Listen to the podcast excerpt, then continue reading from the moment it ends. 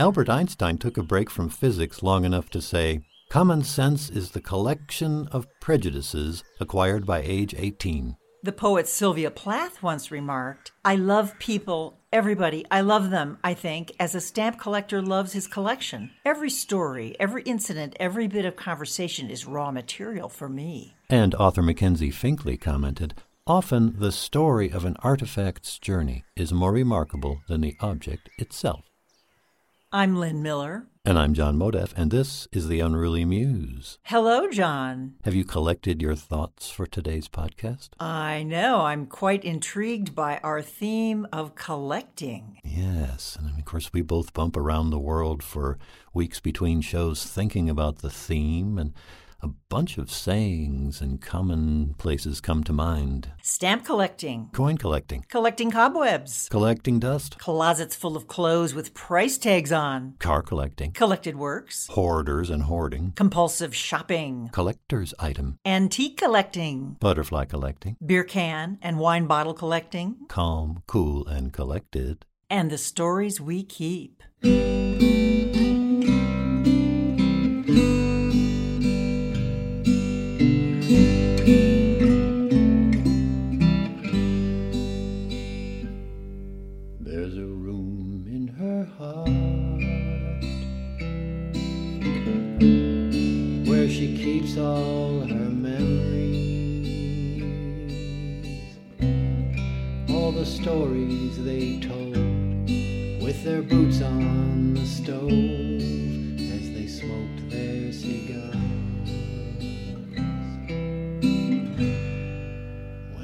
Lonesome train blows. She remembers her mama. Describe a flim flamming man and how he took her soft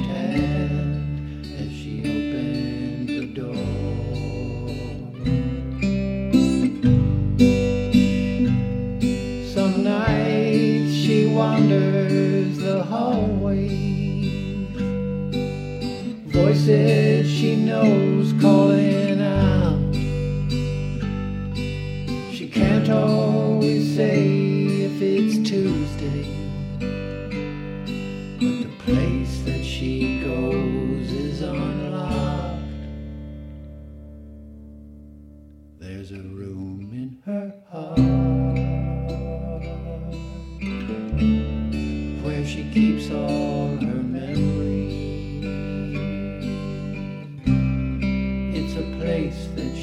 goes where a lamp always glows,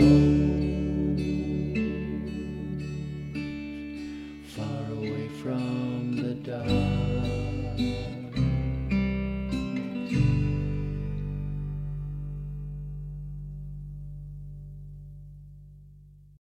So, John, I enjoyed Froney's museum. You know, we tend to think about collecting as things. Humans are terrified of disappearing, and so collecting is kind of a way to stave off mortality for some people in an unconscious way, perhaps. But collecting memories or wonderful moments in your life isn't the same at all. It is nurturing and satisfying, and it's not obsessive in the way that having to have every new gadget is. Right, and they're certainly precious because there is no physical counterpart to a recollection of a story or an experience. It's just the thing you keep. You really do keep it, and you also manage it in a way, you curate it. And it's deliberate. That's the thing that helped me sort out the difference between, say, merely hoarding something or ending up with a lot more spoons than you ever expected. you know, just, you know, that, that's a collection of spoons, but you didn't collect them on purpose. And it's the things that we deliberately gather and keep um, that would have to include the stories and the experiences from our life. And that brings us smoothly into our first poem for the show today on collecting. And that is how people take what someone keeps as a clue. Yes, the first poem is The Invisible Woman by Julie Williams, whom we have performed twice before on the show. And I asked her for her genesis, and here's what she said There are so many different circumstances that can render a person invisible. This piece of writing came out of the moment I started wondering what set of circumstances might make invisibility a good thing. So here we have The Invisible Woman at the Circus by Julie Williams.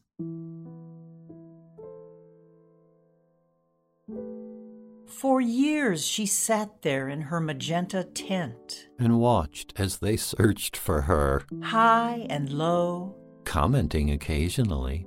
Imagine that! She reads poetry. Oh, and look, a pile of murder mysteries from Japan. They looked at strands of dark hair in a brush the size of tiny emerald slippers. She loved that she could consume great quantities of food. And no one ever said, Shouldn't, Shouldn't you consider, consider going, on a diet, my, my dear?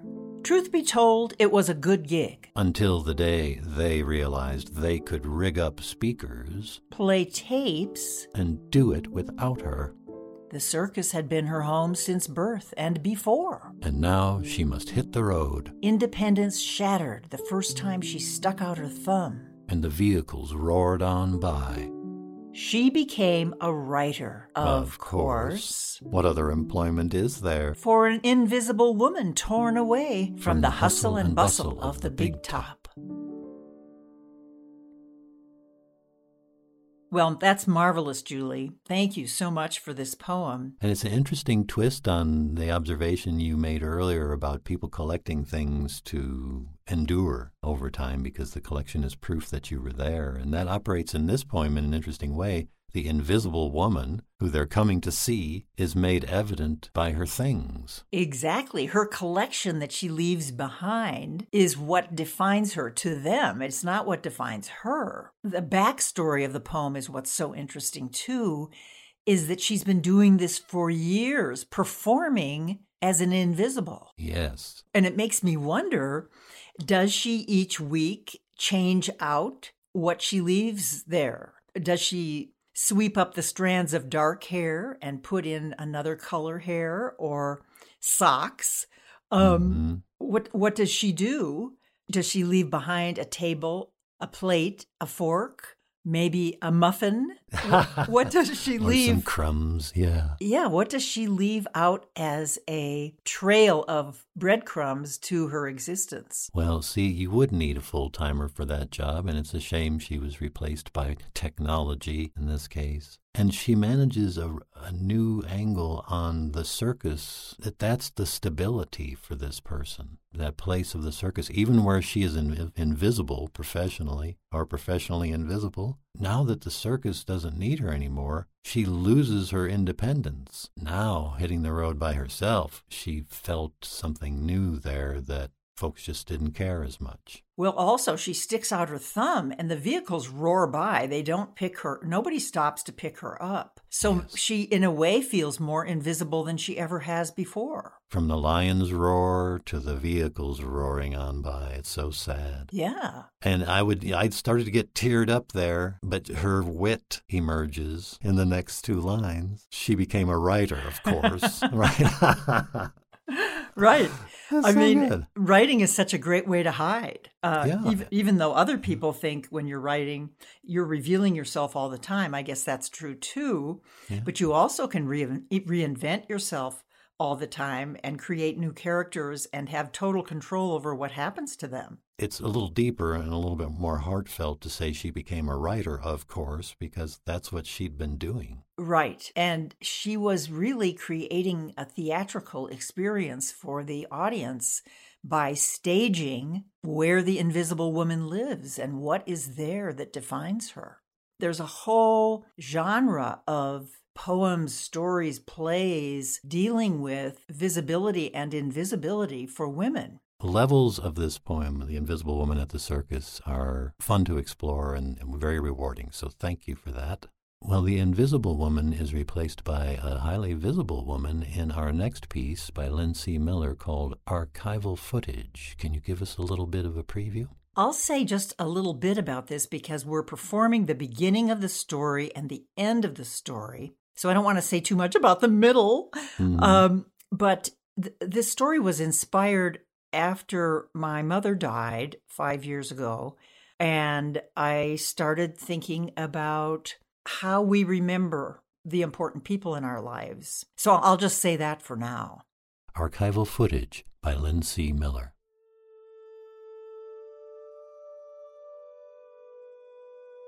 Here we go down the rabbit hole again, Audra thought as she unpacked several boxes of manuscripts over a hundred years old. The University Research Library, where she worked, had recently acquired a rare cache of a reclusive woman writer's papers, much of it fragile. This sensation of diving down into the unknown struck her every time she dug into a new acquisition and passed through the doorway into another world. She often emerged in a stupor dazed as if from time travel, wondering where she might be, submerged in other lives and other times. The journey through each archive changed her. Sometimes she feared there was no going back.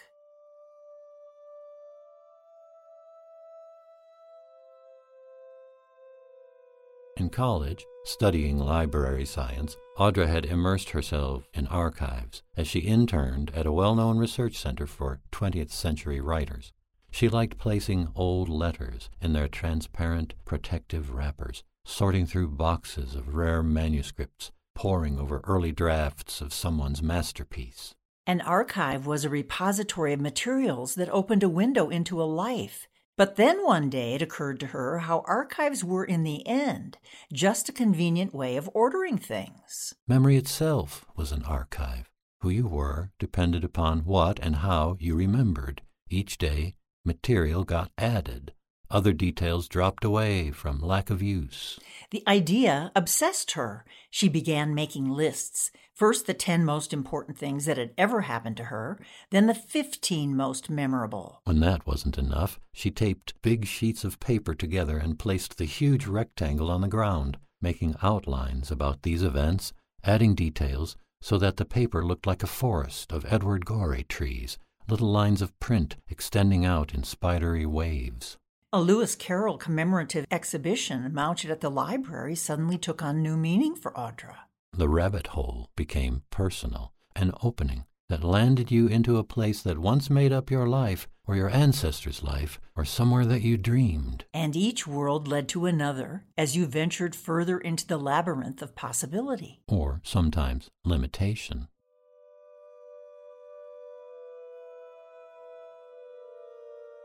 An archive made one seem larger than life. How then was it different from the accumulation of wealth, say, or things acquired that shielded many people from their mortality? After Audra's mother died, when Audra cleaned out her house, she'd found that parting with any of her possessions had been wrenching. Each piece of furniture, her clothes, treasured pieces of pottery and art, all had seemed to insulate her mother when she'd been alive. Now these objects expanded her presence beyond herself. Audra's mother had not been able to get pregnant until her early forties. She and Audra's father, who was ten years older, had been delighted to have a daughter. At various times in her life, Audra noticed how her mother had labored over her piles of scrapbooks, compiling notes about ancestors and their immigration to America, leaving an account behind for the next generation for Audra, and for the children of her mother's sisters. So that she wouldn't disappear. Audra appreciated all these leavings when her mother died at the age of 86, but she liked to think that many other things lived on about her mother. Elusive things like her touch and smell,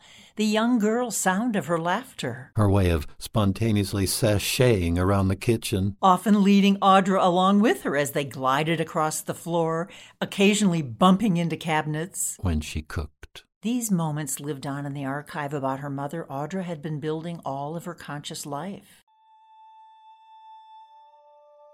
On the second anniversary of her mother's death, Audra stayed home from work. She collected all the letters and memorabilia, the scrapbooks, the scads of photos, and her own diary jottings about her mother. Sitting in the middle of the floor, she spread these things around her, including a black mesh evening bag. Very 1940s. Which she'd kept when she'd cleaned out her mother's house.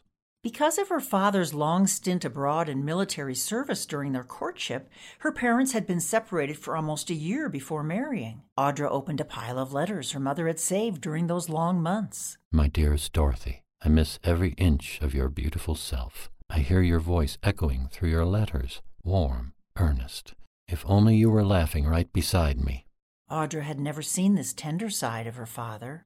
She felt like an interloper witnessing his youthful longing. As a teenager, Audra had often been embarrassed by her parents' obvious affection for each other. Now, holding this proof in her hands, she realized how lucky they had been.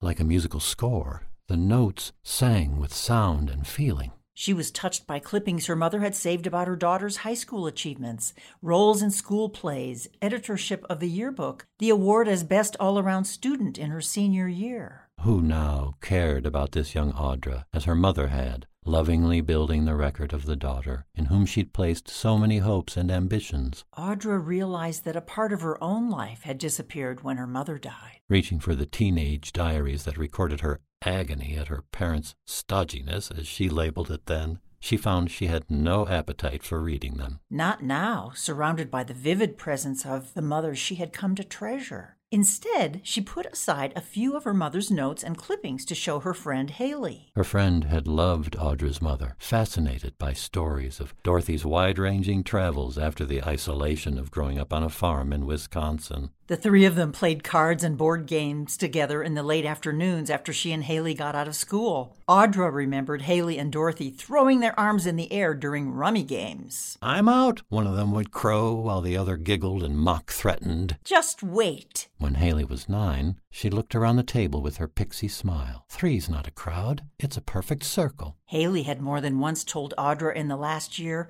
what a wonderful companion she'd found Dorothy to be. Audra now recognized that her mother had been just that lively, attentive, and funny, engaged by others, but not allowing herself to be swallowed up by them.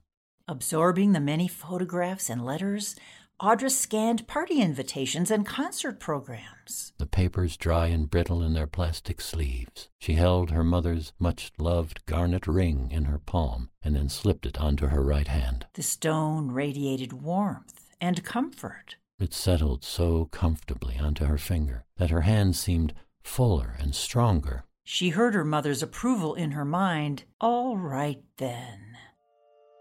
The hours passed. The day darkened outside the windows. Audra felt contained as the archive deepened around her. Alive, shifting like the desert sands, it seemed at times too hot to touch, at others reshaping the imprints of what had gone before. Audra sensed the edges of her life lapping against the edges of those of her family. Her friends and all the lives she had touched. One archive leading to another. interspersing into a giant tapestry of living, Striving, dreaming.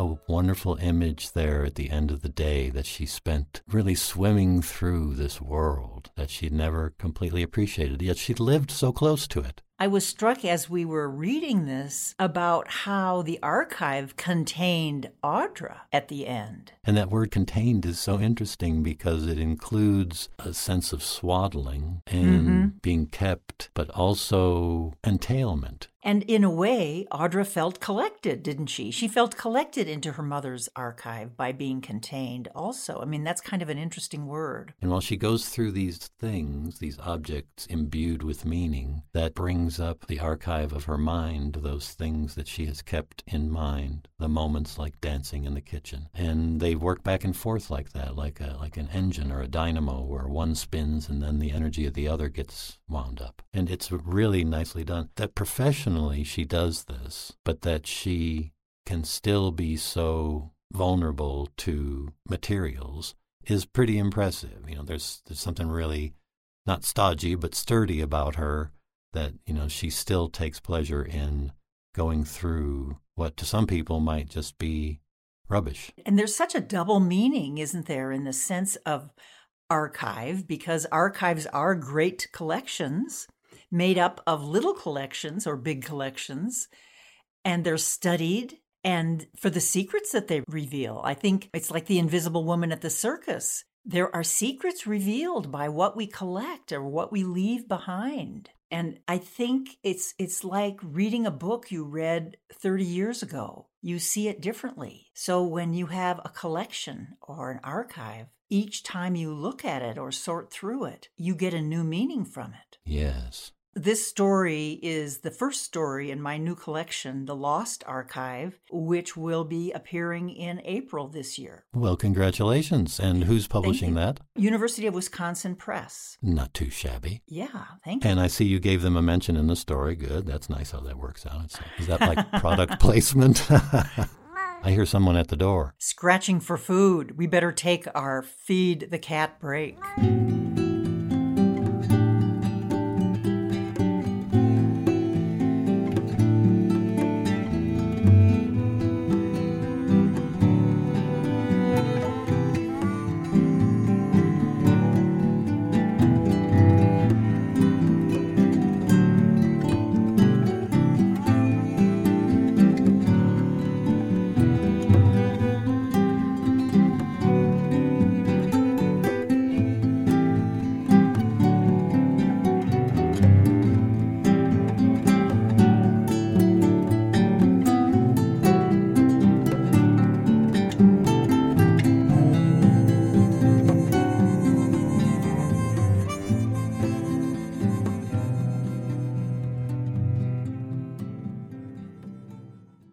You have been listening to The Unruly Muse. I'm Lynn Miller. And I'm John Modaff, and we both thank you. Yes, and we're headed into our second poem for the episode, which is by Jack Cooper, whom we've performed before, and it's called Suddenly My Life. Well, what does he say about how this poem came about? He says, This poem looks back at a time in the early 2000s when I realized that my writing life had begun to transition from atmosphere to cybersphere.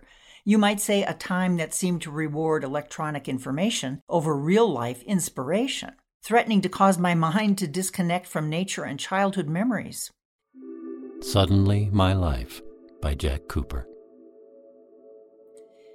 Suddenly my life has begun to outpace itself.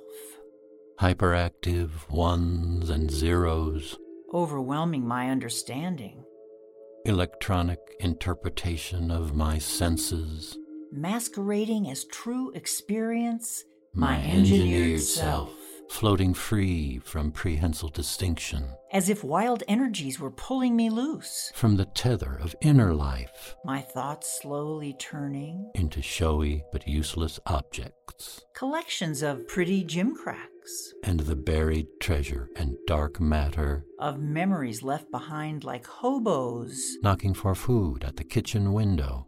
I wonder if I want to get used to This diet of incidental data, spoon fed to my frontal lobe. I grew up in a house that is no longer there, but for a sempiternal region of the mind, where crusty calyxes of eucalyptus beg to be picked up and thrown. scattering sparrows like laughter, A little black dog runs back and forth at the fence, and a boy could spend all day wondering why clouds have to have names and, where, all the trains, go. Wow, John, that's really food for thought. It sure is, and it's a little bit ominous in that we might be collecting some things that we wouldn't choose to, just simply by exposing ourselves to the world of the screen. Mm-hmm. Those things are piling up.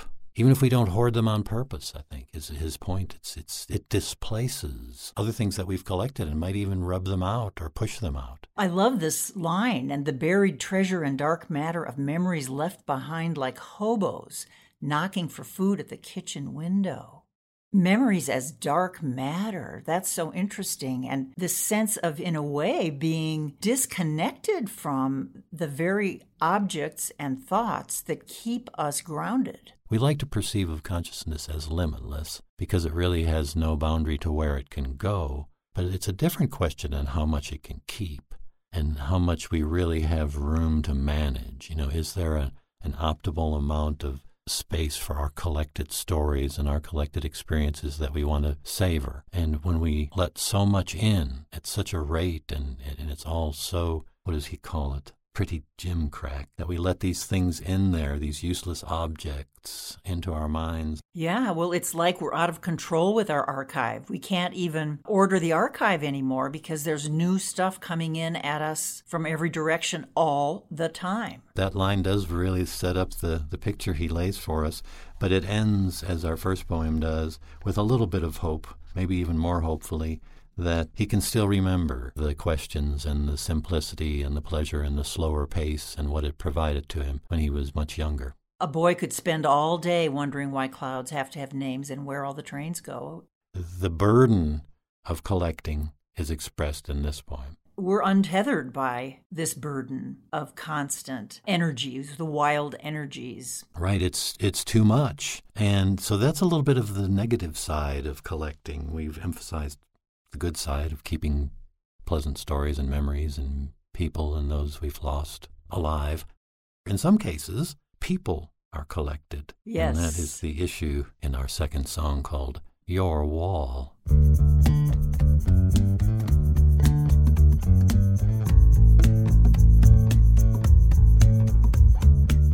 Their knees get weak for you. You wear your soul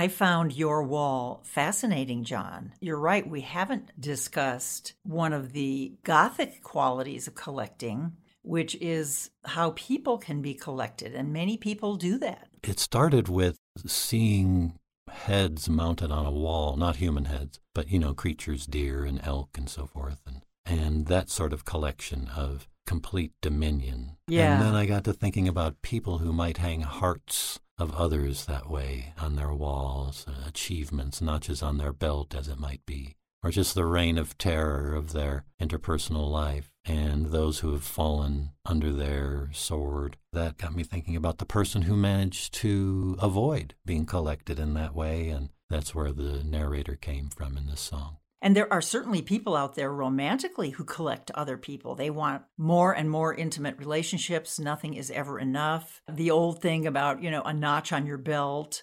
scoring, all of that about collecting encounters. And socially, there are people like that too. They have to have more and more people around them. And to say, look, I'm important. I have a big, big house. I have 15 cars. I have this, that, and the other. And the other, the free spirit says, I don't need those things. I'm fine as I am. I guess the, the challenge then is to find that balance between no collecting at all, keeping nothing, and keeping just enough to do the best things that collecting can do for us. I think that's what's so fascinating about this theme of collecting. It's there's so many levels to it. There's so many ways that it's a healthy grounding thing and then there are so many other ways that it can it has a sinister side or a funny side. What's the most uh, amazing collection of artifacts that you've seen? Well, one of the things that inspired archival footage, the story, was when I went to the Harry Ransom Center at UT and saw the most magnificent 150th anniversary archive of Alice in Wonderland. It was all about Lewis Carroll and how he had created his infamous story of Alice through the looking glass and the others and just all the book covers that it has inspired and the drawings and illustrations and his own illustrations and subsequent illustrations and i mean it was really uh, just an enchanting exhibit of room after room of alice memorabilia and it, yes. it just made me feel like a kid again. Well, how about you? What's what's the most amazing collection or archive you've ever seen? Well, of course, I've been in a fair number of museums, but I was thinking along the lines of the sort of stuff people have in sheds and out on back porches. Yes. Tucked away in drawers. And my father in law has a fabulous collection of old tools from decades and decades ago. Hand tools. Some of them you can recognize immediately, but others need an explanation. And I've seen other people, of course, who have amazing bottle collections and beer can collections and then there's always the treasured one, you know, the one that's in its own protective covering. Well, here's a thought, and that is to notice what do people in their houses put a frame around? What do they feature on their fireplace? Yes. Or do they have a shelf where they have a collection of something? It makes me um, terribly curious about how do we mark the things that have that level of importance? That's something perhaps to leave our listeners with today. It is certainly an enchanting topic, collecting things, and I've enjoyed going through the pieces and talking it over. And speaking of enchantment, I believe we're headed that way in our next podcast. Yes, we're going to look at what is magic, which was suggested to us by one of our listeners, Paul Galindo, and that will be very interesting to explore. Yes, we'll cast a spell or two. But meanwhile, you can go to our website, theunrulymuse.net, and check out the show notes for this show and other shows. You can listen to any of our shows there, or you can go to places like Apple Podcasts. We love hearing from our listeners. Yes, it's wonderful to hear what people think and also what tends to happen when they listen to the show and their minds are set off in directions that they otherwise might not have gone. That's really nice to hear. Absolutely. I'm Lynn Miller. And I'm John Modaff. And this has been The Unruly Muse.